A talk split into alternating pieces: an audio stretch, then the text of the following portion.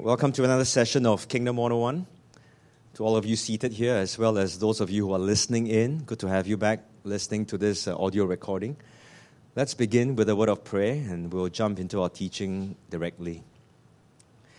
Father, we thank you always, Lord. We thank you for the scriptures, O oh Lord, because this is your word that reveals you, it reveals Jesus, it reveals everything that you are and what your kingdom is about. So, Lord, we don't want just to study it as a text. We want Holy Spirit to come and speak to us, to come and just open our hearts and our eyes and our ears, O oh Lord, so that we can receive and not just receive, but also, Lord, to respond. So, Lord, we thank you. In Jesus' name we pray. Amen. You know, we've been journeying not just through the book of Matthew, but we've been going specifically journeying across two chapters for the last uh, many, quite a few sessions two chapters in Matthew, chapter 8 and chapter 9. Now, you know that these two chapters come directly after the teaching on the Sermon of the Mount, where Jesus teaches with authority. And later he comes down from the mountain into the multitudes, and Matthew records his demonstration of what the kingdom authority and power is all about, as well as the training of his disciples along the way we know that there are 10 miracles with discipleship footnotes in between. And if you have been listening to the teachings, you've been coming here, we know that there are different topics and we have addressed also different issues. But you must remember that they all form the part of a much larger picture. So don't forget this. Sometimes when you're listening to a message, you know, it's specific at that point in time. You know, or on a Sunday, you listen to a sermon and it sort of touches you because that topic is relevant. But always pull back, and since you are doing an expository journey, don't forget the larger picture. Don't miss Matthew's main intent throughout the two chapters. Okay, so I just want to give you that reminder. I want to spend the first part just reviewing a little bit because this will help us understand the rest of this message. You know, the 10 miracles can be divided into like three sections.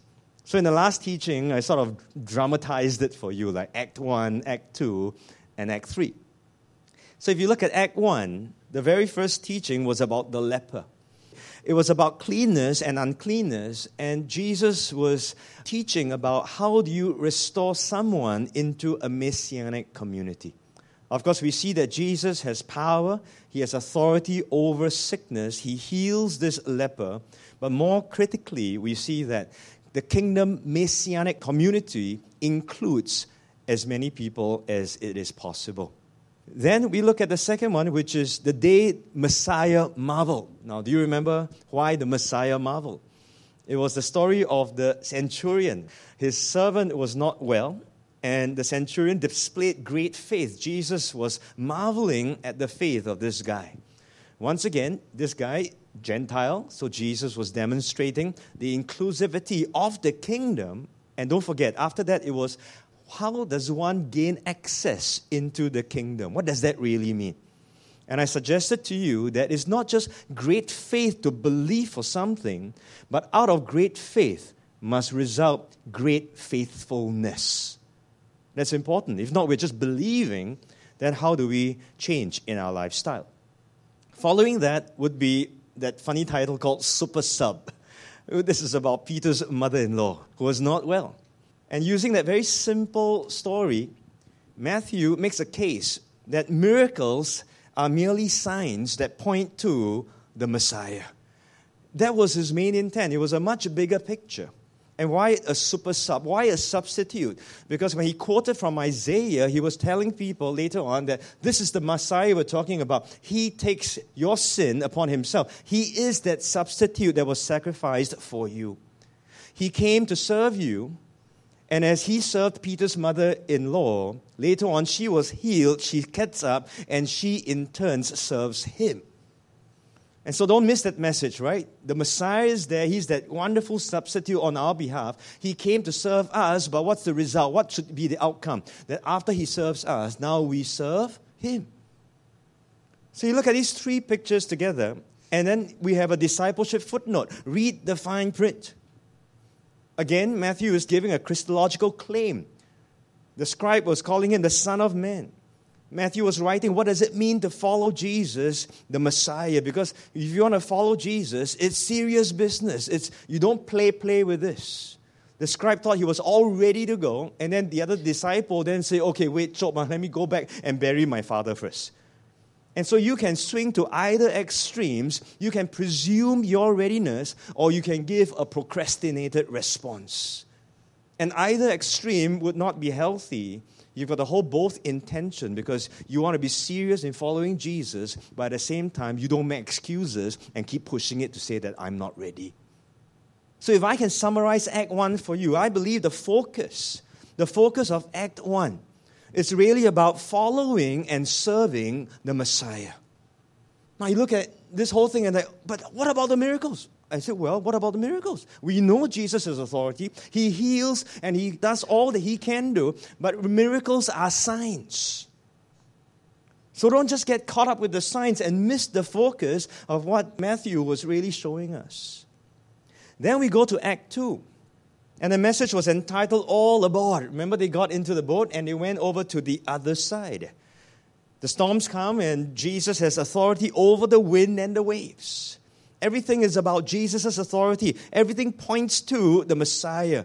We're not sure whether was it a natural thing or was there a demonic opposition. In either case, it doesn't matter because Matthew's point is to show that Jesus is the Son of Man and only God, this Messiah who is God Himself, has authority over the wind and the waves. No one else has control over this. Then, when they get to the other side, we meet the demoniacs.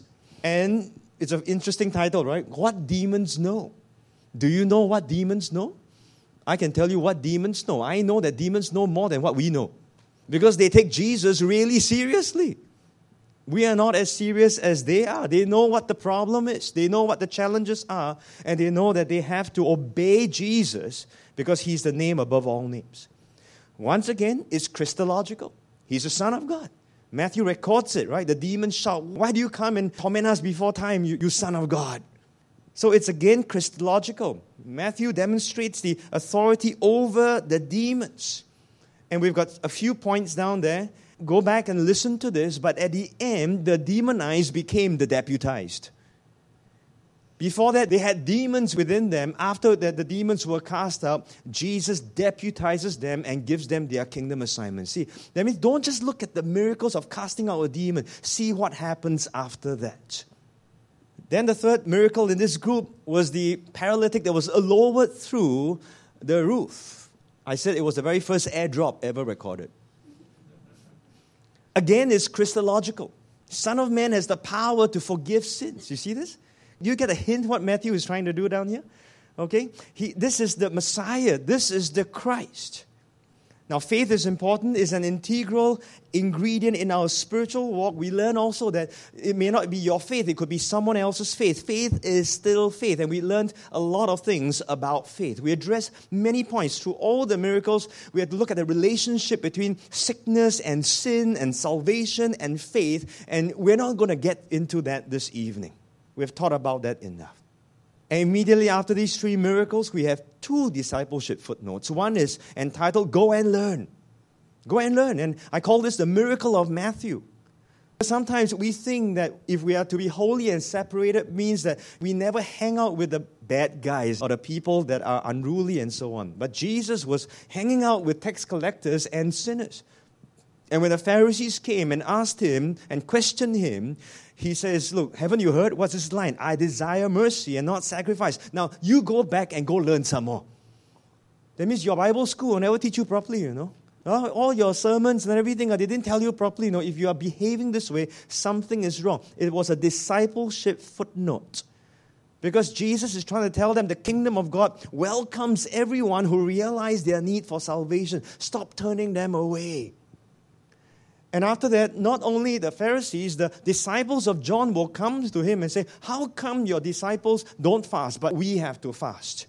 And so that title is called Fast Forward. And we talk about fasting. Why is it not needed at that point? And why is it needed? Is it relevant at this point? And when you fast, you fast forward with a new covenant understanding. But we see here in Act 2, the focus is not just about the Messiah, that's almost taken as read. But you notice in the first act, Matthew establishes Jesus as the Messiah. We follow and we serve him. But if you look at these three miracles in Act 2, these are oppositions. The wind and waves try to stop Jesus, right?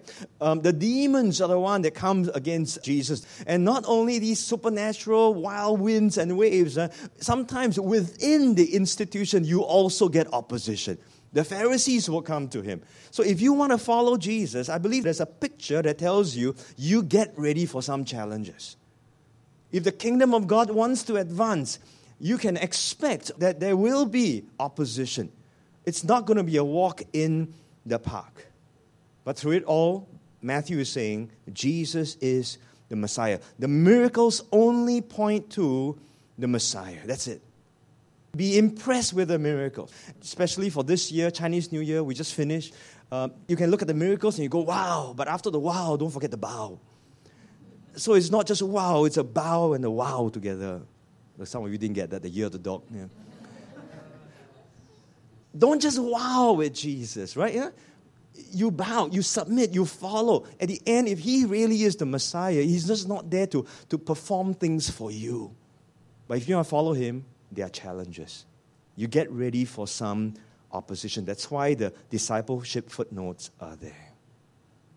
So, Act 1 and Act 2, and then we come to Act 3, and we saw a, a scene stealer the last time when we were here. It was about Jairus and the woman with the issue of blood Again, Jesus is the Christ. It's a Christological claim once more. He's got authority over death and over disease. And again, we went through all the teachings about sin and about, about sickness, you know, how are they related or not. Uh, what's a place of faith? Well, since faith is mentioned so many times, we've explored all that. And so by now, I believe Matthew would have made his case. I would have repeated enough times to bore someone who was trying to hear something new. But I think Matthew just keeps going on. He said, Come on, guys, this is the Christ. Because Matthew's intent throughout his entire book is to declare Jesus as the Messiah. So, having arrived to this point, Matthew has made his case. He is now concluding. And so you will see that the record of these two miracles are quite quick. The details are quite scanty because he's already made his point. And he will just state it once more, perhaps for emphasis. And so, as what I've done for the others, I'll go in a little bit more detail here, but it will still be really an overview. And after I do that overview, I will get to the main focus of Act 3. You see that? Uh, so that we can see the whole picture and piece it all together. So let's go to Matthew chapter 9, 27 to 34. I was looking at each of the miracles separately, and I kept saying, it's the same points, it's the same themes, it's the same thing, you know. And then suddenly the Lord showed me, do it together, read it together, and then He showed me something else, which we will get to in a while. Okay, so let's read this text together first. When Jesus departed from there, two blind men followed him, crying out and saying, Son of David, have mercy on us. And when he had come into the house, the blind men came to him. And Jesus said to them, Do you believe that I'm able to do this? They said to him, Yes, Lord. Then he touched their eyes, saying, According to your faith, let it be to you. And their eyes were opened. And Jesus sternly warned them, saying, See that no one knows it. But when they had departed, they spread the news about him in all that country. As they went out, behold, they brought to him a man, mute and demon possessed. And when the demon was cast out, the mute spoke, and the multitudes marveled, saying, It was never seen like this in Israel. But the Pharisees said, He casts out demons by the ruler of demons. You know, as we were reading that passage, did you identify the same themes again? Yeah? By now, you, you are all experts already in Matthew, right? As you read this, like, oh, Matthew, you're saying the same thing, you know. And I can hear Matthew saying to you, yeah, so if you don't get it ah, you, I'll say one more time. Okay, so let's look at, I, I'll give you at least four and I'll add one more, okay, that would be mentioned for the very first time. The first thing is what? No surprise, right? It's Christological. It's Christological. It, again, it's a messianic claim. And where do we see it? Son of David. Son of David is a messianic title. Now, we have heard Son of David before. But it was way back in chapter 1 verse 1. Chapter 1, verse 1. The second message of this entire Kingdom 101, three years ago. And it's entitled All in the Family. Okay, so if you want to know about the son of David, what's the significance? Matthew chapter 1, verse 1 reads The book of the genealogy of Jesus Christ, the son of David, the son of Abraham. After that, in verse 20, Matthew writes about Joseph and declares Joseph as the son of David to show that Joseph is part of that lineage, part of that heritage and that family line of David. Why? Because the Messiah needs to come from that line. So Matthew has already traced all that way. Session number two, all in the family. And session number three, Mess and Messiah. That's a title. So if you want to go review it, we've already taught about this. The Messiah will come from the line of David. So when someone says to Jesus, You're the son of David, it's a, it's a messianic title. And interesting, huh? the blind man could identify Jesus as the son of David. How ironic that the blind man could see it. So, number one is a Christological claim. And that's not the only thing. The other thing we see is that it was also a messianic promise that the Messiah, when he comes, he will heal the blind, the deaf, and the dumb. And that's why these miracles are included. So I'll give you some scriptures. If you're taking notes, you can just note them down. Isaiah chapter 29, verse 18. In that day, the deaf shall hear the words of the book, the eyes of the blind shall see out of the obscurity and out of darkness. It was prophesying about the Messiah to come. Isaiah 35, verses 5 to 6. Then the eyes of the blind shall be opened, and the ears of the deaf shall be unstopped. Then the lame shall leap like a deer, the tongue of the dumb sing. See, the mute will be able to, to have voice. Psalm 146, verse 8. The Lord opens the eyes of the blind. The Lord raises those who are bowed down. The Lord loves the righteous. You can take down another reference Isaiah chapter 42. Isaiah 42, verses 7 16 and 18, they've got references about the blind having their eyes open. It's a messianic claim, it's a messianic promise. So, right at this point, if you've been reading Matthew, the readers, original readers, looking at this uh, sequence or that development of Matthew, by the time it comes here, they would like, oh, I see, you know, it, it should be so obvious for them. So, that's the first thing. We've already explored this. The second common theme is this Jesus has authority over sickness. Their eyes were open. For the blind people, the two blind men, eyes were open. Again, we already know this. Jesus has authority over sickness and over disease. We also covered this point way back when we talked about the demons. Why were there two demoniacs and the other Gospels mention uh, one demoniac? And I shared with you, Matthew was writing to a Jewish audience and he inserted two witnesses because the Jewish uh, understanding is that you must have two in the mouth of two or three witnesses, then a case is established. So, in the same way, there are two blind men here, but if you look at Mark and Luke, it's one blind man, his name is Bartimaeus. Is this the same account or is it a different account? We're not really sure. We're not really sure. Because later on in Matthew chapter 20, there is another blind man healing that sounds much, much closer to the Bartimaeus account in Mark and Luke. And this account with its details is not covered in Mark or Luke. So we're not really very sure. All I know is Matthew has inserted this incident here, and obviously he must have a reason. And I will get to that in a while. Okay? The third thing which we've already seen is Jesus has authority over demons. By now you go, duh. Yeah? We already know he's already cast out demons. And these guys were doing crazier things to the demoniacs, right? They were naked, they were tearing out chains. This one is only dumb huh? or mute, correct? So we know that demons can cause sickness, as in this case. The man was not able to talk, he was mute because of a demon possession. But at the same time, not all sickness would be due to demonic attacks. But we can all understand and agree demons are dangerous. So don't play play. Uh, sometimes we try to push limits, lah, and especially with like the occult and stuff like that. And we say, I do what, but nothing happened to me, what? Or I see my friend play what, but nothing, what? You know? Uh, the demons are not stupid, you know. If they give you 100% hit rate, now you know where they're going. Right? So they will catch you when they least expect it. So demons are dangerous. Go and listen to that teaching and you understand that. So by now we know that Jesus can cast out demons and he does. He has authority over the demons. He cast this demon out and the man was able to speak again.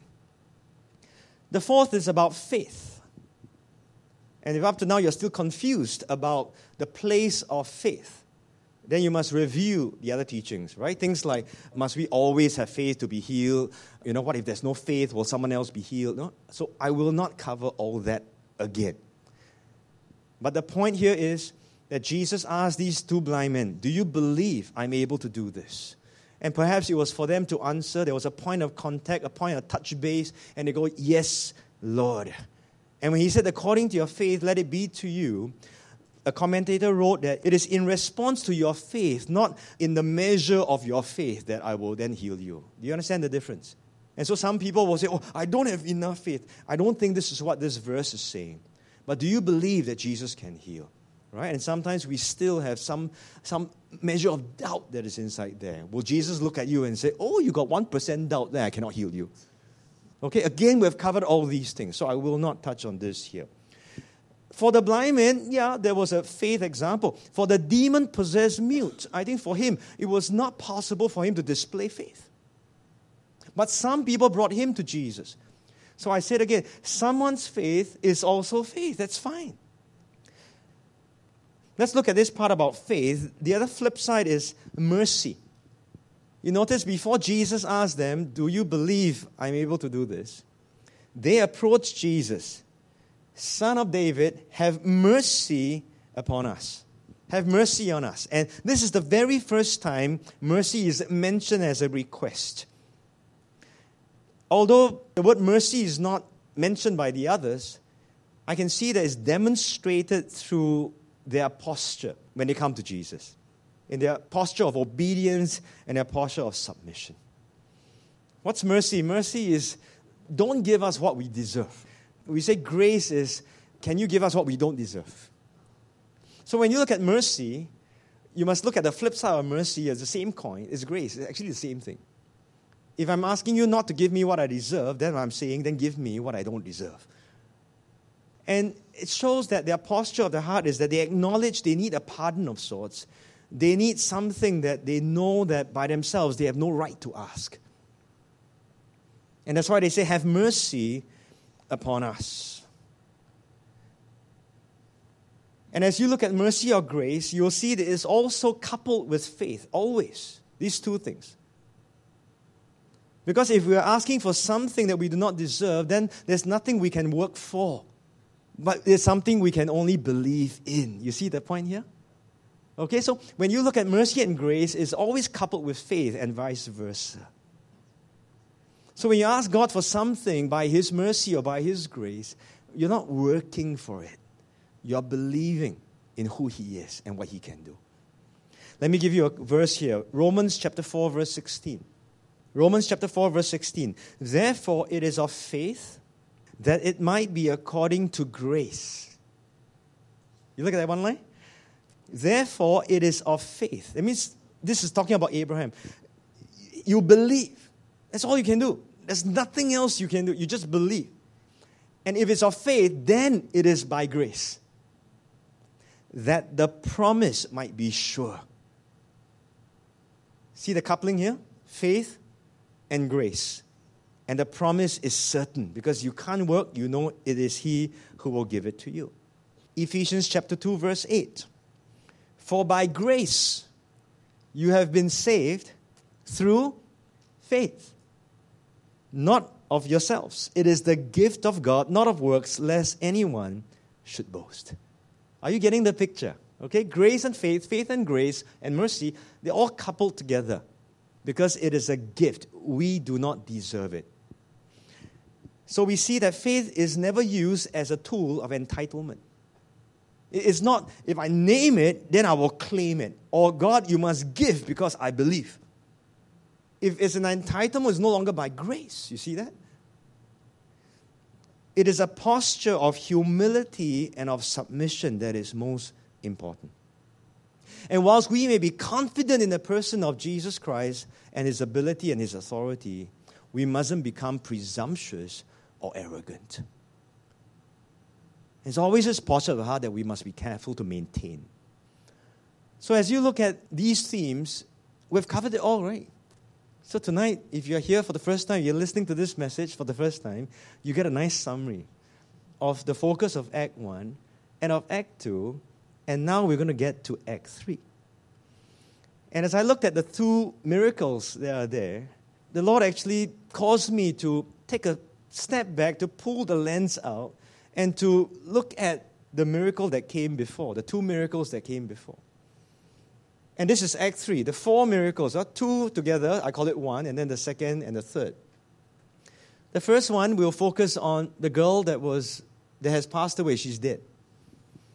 And remember, Jesus said, No, lah, she's not dead, lah. She's only sleeping. And so I put there, asleep. And the second miracle is about the blind. And the third is about a mute. And I want to see this progression of the first to the second and to the third. What does Jesus do? He goes in there and he awakens the girl. And the word asleep in the Bible is really a euphemism for, for death. Instead of saying someone is dead, in another time in Lazarus, the account of Lazarus, he says, No, our friend Lazarus sleeps, but I go that I may wake him up. John chapter 11, verse 11. And the disciples didn't get it right. And so Jesus goes and wakes this person up. And so if someone is awakened, means someone is alive. Now, what happens after this miracle? If you join the dots, when someone is alive, the first thing that happens is the eyes will open. Is that correct? One of the first things now, I mean, I'm not saying that always it must happen that way, right? But Jesus opens the eyes. Sight will come next. And after that, there will be an expression because he's alive. What he sees, he will declare, he will speak. Can you see this group together here? And I add two words there, hear and act, next to the word speak. Because sometimes for the mute, they are not able to speak because they're not able to hear. Hearing and speaking go together for some of them. Yeah? Just like maybe seeing and also hearing and then speaking.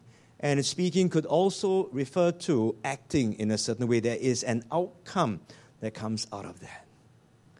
So if you're alive, when you are alive, now if you need three words, huh, I'm playing the teacher here again. The first word is vivant.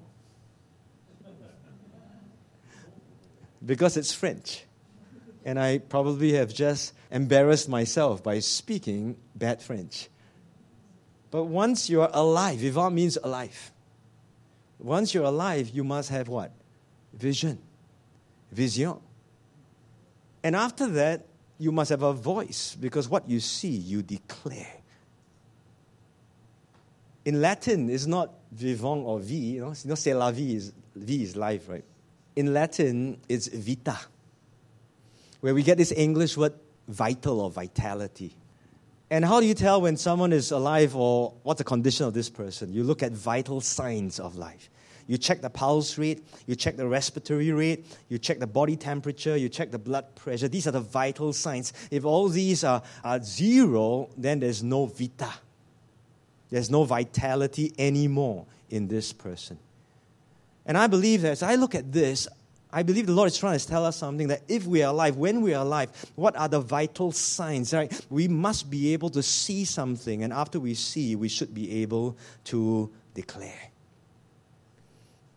And if miracles are signs, and we look at these miracles, what might this sign be signaling to us? Is there something that is there? And as I pondered this, I realized that the physical conditions reveal a spiritual reality. There is a sign, there's a message that's hidden somewhere inside down here. You know, in Singapore now we're talking about revival, right? Everybody loves the word revival. But revival is also about life. If you want to bring life back, what happens after revival? There has to be revelation if you follow this. You don't just want someone to be alive and after that they don't even understand what's happening. There has to be a revelation of what's important. They have to see something, and after that, there has to be a response to that. And if you hold these three things together, I think it gives us a focus of what this Act 3 is all about. That well summarizes everything that Matthew is trying to say. For the rest of this time, I want to give you some biblical patterns. Because you may be looking at this and you might be wondering, are you sure or not? Is this what it is? Is this sequence correct? Do we have some biblical examples that we can look at? And so I thought it would be good to share some of these with you, and I picked out not one, not three, I picked out seven. Okay, so you take notes, huh? Take note of this, because if you catch this, it can help you and it can help all of us together. Okay? So let's look at the biblical examples, seven examples for you to consider. Let's look at Isaiah first. Everybody knows the story of Isaiah in chapter 6, right? Would you say that Isaiah would have been spiritually alive? Definitely so, right? Okay, he has been called by God. He is a prophet. In the year that King Uzziah died, I saw the Lord. There was a revelation, there was a vision. He saw something. He sees the Lord high and lifted up. The train of his robe filled the temple. Not only that, he hears the voice. See, if someone is spiritually alive, if someone is alive, if you are alive, we see spiritually. We begin to see things and understand things. We begin to hear things that would make sense to us. And as he does this, chapter 6, verse 8, I heard the voice of the Lord saying, Whom shall I send? Who will go for us? And a famous missionary replied, Here am I, send me, Lord. Isaiah chapter 6, verse 9. This is what the Lord says to him. And he says, Go and tell. Can you see this? So if you're alive, you start to see, you start to hear. Now the Lord says, now start to speak. All of us will have a proclamation. Is that amen? Right? Some of us can preach from a pulpit, some of us can speak, some of us can share, and some of us need to act differently. But there will be, inverted commas, a voice. There will be a response. There will be a responsibility that comes out of that revelation. And so this is Isaiah. God says, Go and tell this people. Now, what does God want him to tell the people? Keep on hearing, but do not understand. This one very jalat. Keep on seeing, but do not perceive. Can you see the same theme? Make the heart of these people dull, their ears heavy, and shut their eyes, lest they see with their eyes and hear with their ears, understand with their heart, and return and be healed. Let me paraphrase this for you. Isaiah, this is what you got to tell them. But after you tell them, they will hear, but they won't hear. They will see, but they will not see. They will listen, but they will not listen. How many of you want to be a preacher like that? Nobody wants, right? And this is Isaiah's mandate. This was, this was his kingdom assignment. And then he will, he will go on and ask, uh, okay, God, but how long? Huh? How, how long do I have to do this? You know, maybe one, two sermons I can tahan. And God tells you until disaster happens, you know. How many of you want to be spiritually alive? You want to see the Lord, you want to hear the Lord, and you want to speak for Him. You see, this is what it is. So, biblical example number one. I fast forward to the New Testament in Matthew chapter 13. I call this about kingdom mysteries. I love this passage. It's sandwiched between the parable of the soils and the explanation of that parable. Disciples ask, Lord, why do you speak in parables? Why do you teach in parables? He answers in verse 11 Because it has been given to you to know the mysteries of the kingdom of heaven, but to them it has not been given. For whoever has, to him more will be given, and he will have abundance. But whoever does not have, even what he has, will be taken from him. So Jesus is really saying something like this The mysteries of the kingdom are for people who are alive. Because those who are alive will have eyes that will be open to see and ears to hear, and who will be able to also later proclaim. Is that correct? Because later in the next verse, in verse 14, he explains the prophecy of Isaiah is fulfilled in this people. Which prophecy? The one we just read in Isaiah chapter 6, verse 9. They will hear, but they won't hear. They will see, but they won't see. They will hearts, but they don't understand. Why? Because they are spiritually what? Dead. So we've got to ask ourselves are we alive or are we dead? There's one more time this prophecy is quoted again, you know. Do you know where or not? Is in Acts chapter 28, right at the end. where Paul trying to present the kingdom of God to the Jews, arguing with them, presenting them, trying to convince that Jesus is the Christ, this is what the kingdom is all about. And they looked at me and said, Nah, no, are you sure or not? And Paul quoted this against them to say, You guys are spiritually dead, man. You're spiritually blind, you're spiritually deaf. And that's why whatever is coming out does not sound nice. And he left the Jews and the synagogues and he went to the Gentiles. Can you understand how important spiritual aliveness is? But don't just stop at just saying, I'm alive. You see, if you follow that sequence, then you can, you can begin to check yourself where you might be along that spectrum. Let's look at John, John chapter 9, verse 39. The entire chapter of John chapter 9 is about the healing of another blind man. It's a quite a comical one when you read towards the end.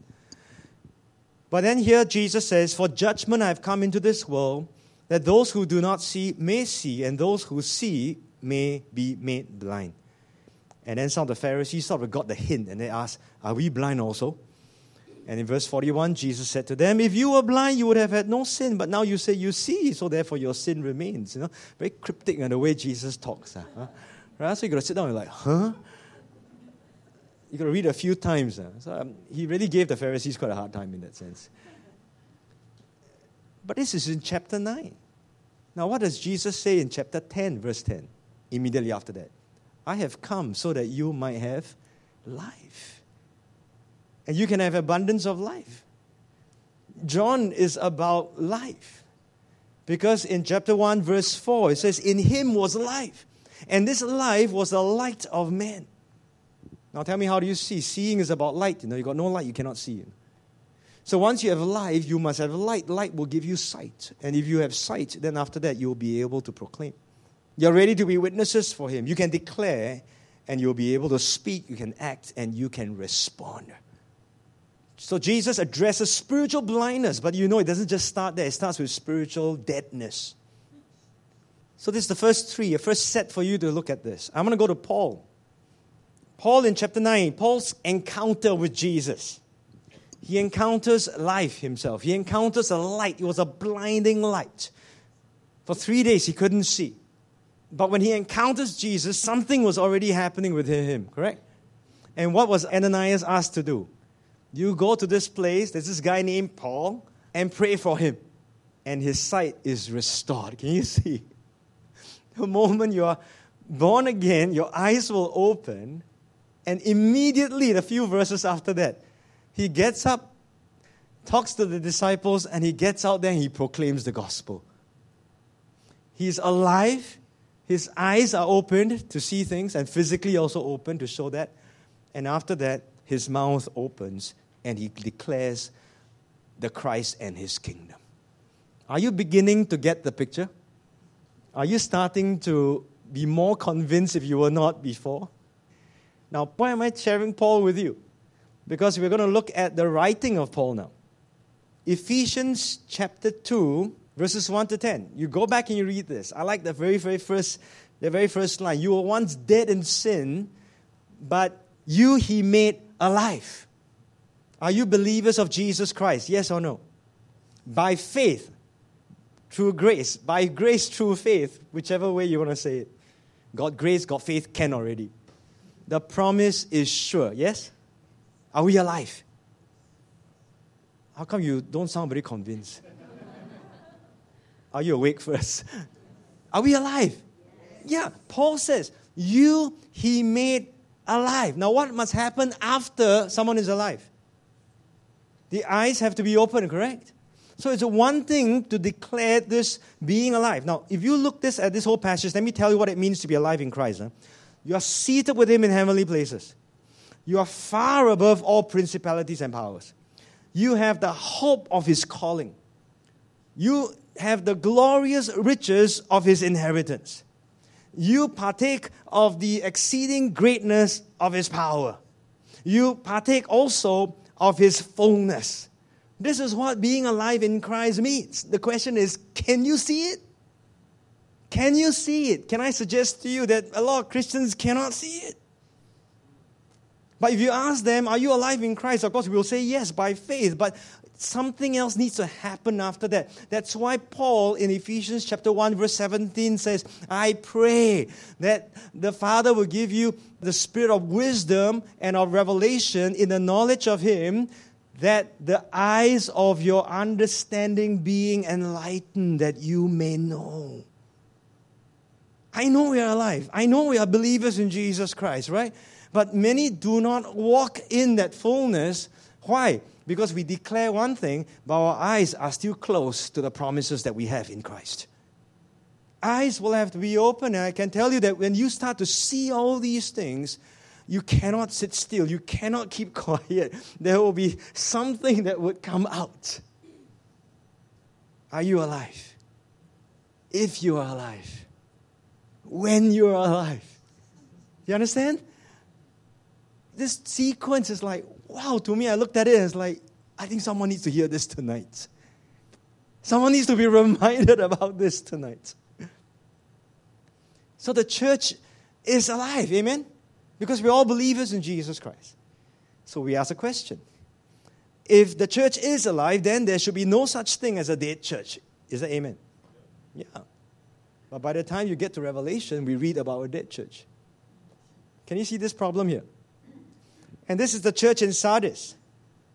Revelation 3, verse 1. And to the angel of the church in Sardis, write, These things says he who has the seven spirits of God and the seven stars. I know your works. That you have a name, that you are alive, but you are dead. Well, this is a terrible pronouncement, you know. Okay, I hope it is there, for example, that we ourselves never get to hear this. Amen? But you have a reputation, you have a name that you are alive. We all shout we are alive. But Jesus comes with the clearest, clearest assessment because he knows. And he says to the church, huh? when it says you, is not one person, it's, it's just generally in the church in Sardis. You are dead. But there's hope because he's saying to these guys, You're dead, but you, you better this is what you need to do be watchful. Be watchful. In other words, uh, how do you watch? You can't watch with eyes closed, right?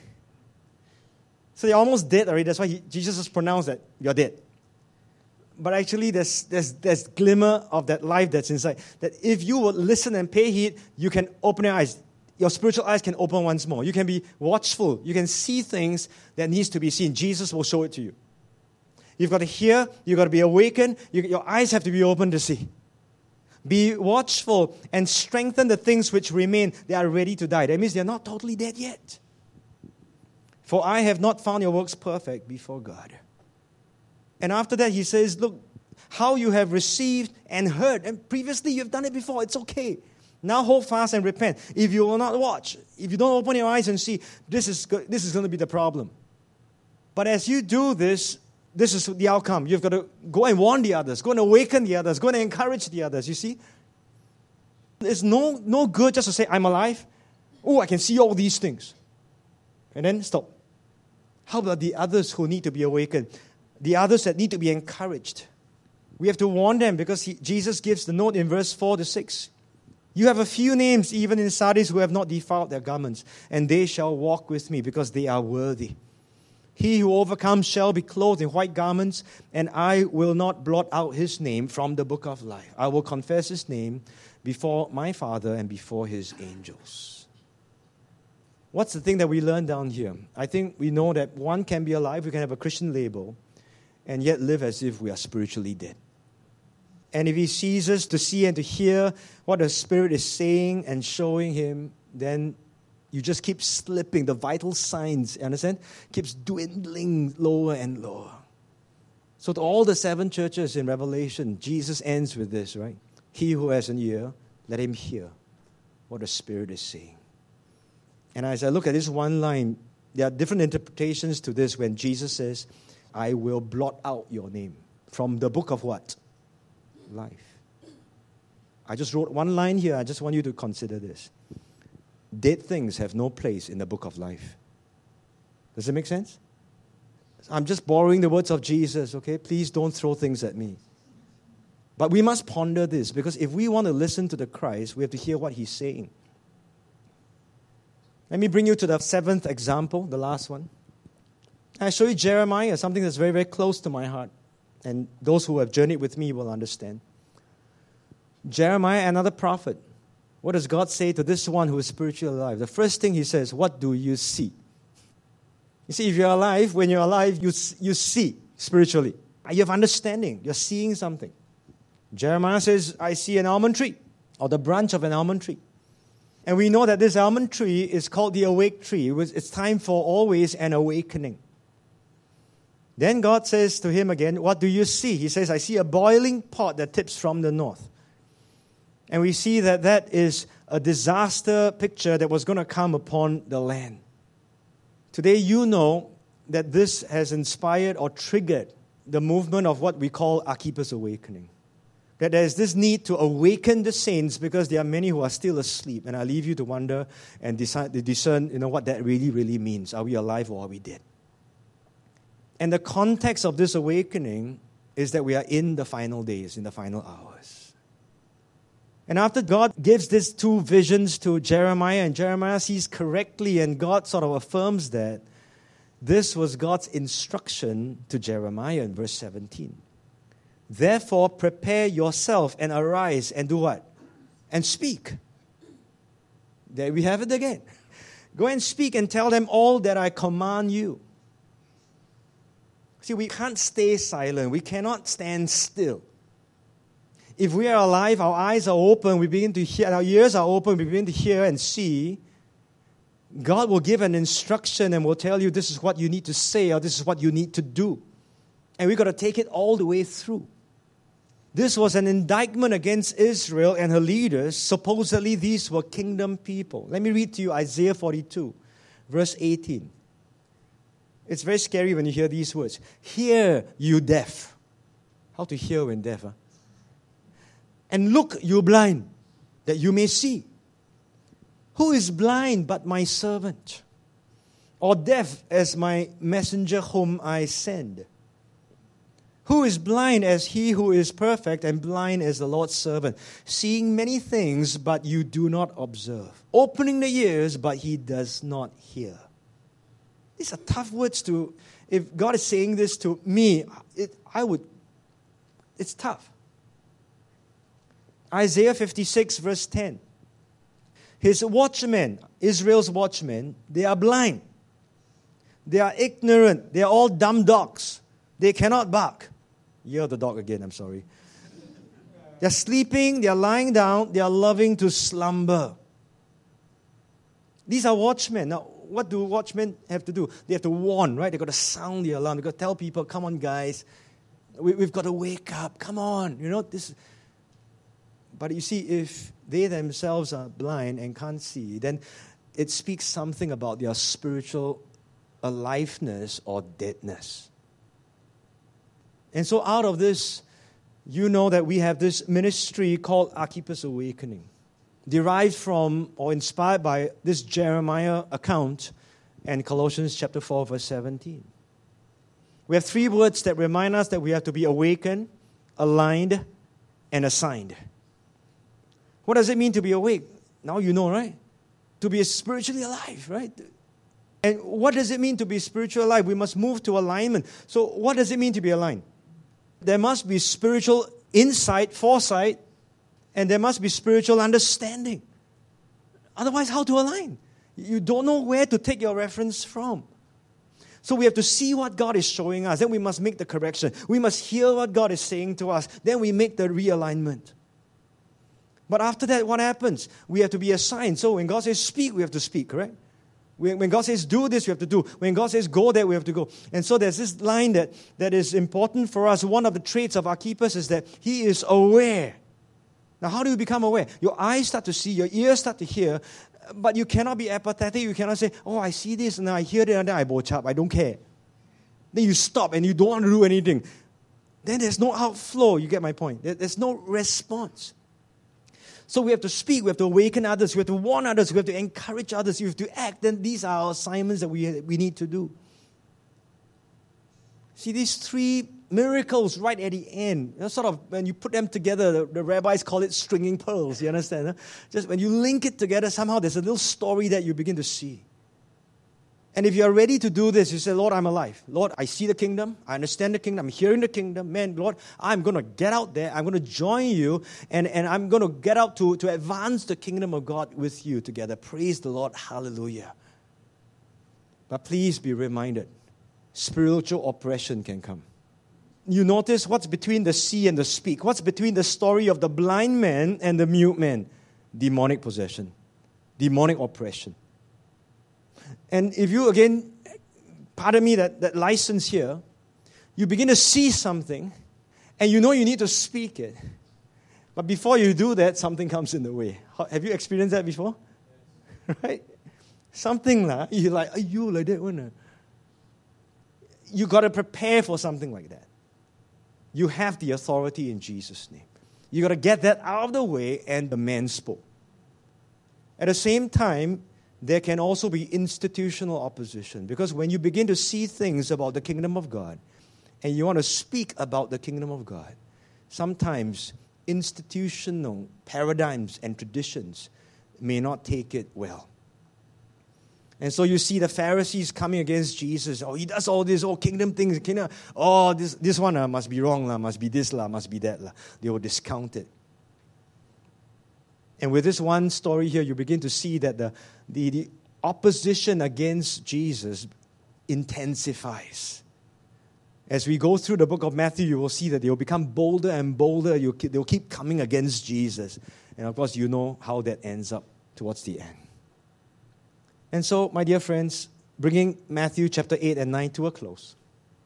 10 miracles, some discipleship footnotes for that and I like the way Matthew closes it. You notice when he first starts before chapter 8, at the end of chapter 7, it says, The people marveled when Jesus taught with authority. Wow. They marveled. Right at the end, after sharing all the miracles and all the discipleship footnotes, again, the multitudes marveled, saying, It was never seen like this in Israel. So there's a while in the beginning and there's a while at the end. He sandwiches everything with everyone going, being astonished and marveling and being impressed with Jesus. But you and I know it's not just the wow, you must also be ready to bow. Don't miss the Messiah. If you go through everything and you miss the Messiah, you miss Matthew's intent. The focus of Act 1 Jesus is worth following, the Messiah is worth following and worth serving. The focus of Act 2 expect opposition when you're following Jesus. It will come. You cannot see someone, you cannot run. It will come. Act number three. When you are alive, your eyes will be open, your ears will open to hear, your mouth will be open to declare and to be proclaiming the kingdom. And so I encourage us all that we want to be awakened, to be aligned, and to be assigned for Jesus and his kingdom. When you're alive, you know, as we prepare our hearts to close and to pray, let me ask you these questions Are you alive in Christ? And if the answer is yes, then the next question must be Lord, what are you showing me? What are you seeing? What is God saying to you? And what are you hearing? And if you are struggling even with this, then will you pray, Lord, will you open my eyes? Will you open my ears? Because I know that I'm alive in Christ. That's a promise. There's nothing I can do to generate that. It is by faith. I receive it according to your grace. There's nothing wrong with that. The promise is sure. But will you open my eyes, Lord? I don't want it to just be a statement. I want it to be a reality for myself. And then I will ask you, what does God want you to declare and to proclaim? What does God want you to do? How does God want you to respond? And if you're not sure, will you pray also then to say, God, as you open my eyes to see and my ears to hear, may it not just tickle my intellect and my interest to say, wow, what a nice teaching that was. Oh, this is so revelational, you know. But Lord, will you go deep into my heart and tell me this is what you want me to do and how I can partner you in the kingdom? Father, we want to thank you for scripture once more. We began with that. We're going to close with that same praise and that same heart of appreciation.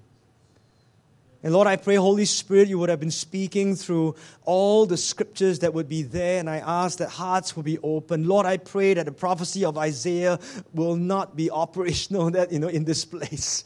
I pray that eyes would, would see and they would really see. I pray that ears would have heard and they would have really heard, Lord. I pray that hearts would have been hungry and that, Lord, you will give understanding. Lord, let us not just declare, Lord, I'm alive, I'm alive, but our lives don't show it. Lord, will you help us? Everything is according to your grace, and we believe that you can empower us and you can lead us. But as we respond to you, will you show us what our assignments might be? And if we need to say something, will you give us that boldness and that courage to do it? If we need to go somewhere, will you give us, Lord, that grace, that strength to take that one step forward? If we need to give something up, Lord, will you again, Lord, empower us so that we can release it for the glory of Jesus? Because, Lord, I declare that in this place, there are people who are all spiritually alive, people who are able to see, hear, and also to respond to what you would give to us. And so we thank you, we praise you. Thank you for what we have been going through. Once again, we proclaim Jesus as the Christ. We give him glory, we give him praise and we stand ready to serve Him and His kingdom. And we ask all this in Jesus' name. Amen.